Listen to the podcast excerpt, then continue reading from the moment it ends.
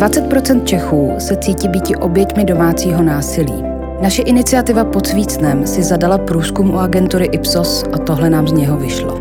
Může to být vaše kamarádka, může to být váš kolega v práci, může to být vaše pratetička z třetího kolene, která je někde v nějakém domově důchodců a její příbuzní nenechávají žádné peníze z důchodu.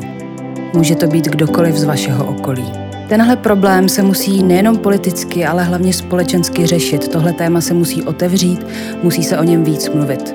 Proto jsme založili iniciativu pod Svícnem, která sdílí příběhy obětí domácího násilí. A teď se musím opravit. Hrdinu domácího násilí.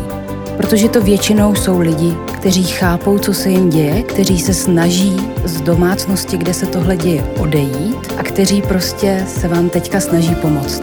Tenhle podcast se bude věnovat právě jim, našim hrdinům. Vždycky si sem jednoho z nich pozvu a zeptám se ho, co by poradil těm, kteří si to ještě neuvědomují, kteří pomoc potřebují. Jmenuji se Bára Urbanová a na všechny tyhle díly se těším.